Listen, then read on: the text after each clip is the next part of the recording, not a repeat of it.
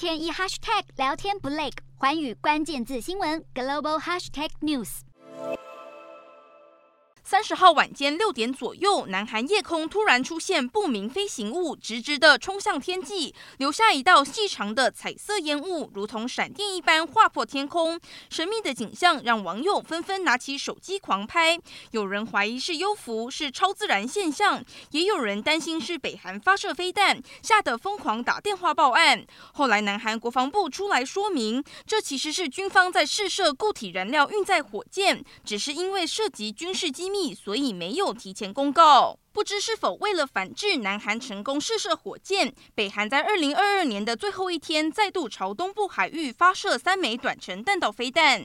趁着全球笼罩在新冠疫情和俄乌战争的阴影之下，减轻国际对北韩施加的压力，北韩更加积极地发展飞弹计划。今年一共进行了三十七次试射，包含发射八次洲际弹道飞弹，发射的飞弹总数约七十枚左右，打破了金正恩执政以来的单年纪录。而且，北韩今年不但公开了三次发射巡弋飞弹的情况，还成功发射了火星十七新型洲际弹道飞弹，射程范围包含美国全境。北韩也准备重启已经关闭的核试地点，可能会从二零一七年以来再度进行核试。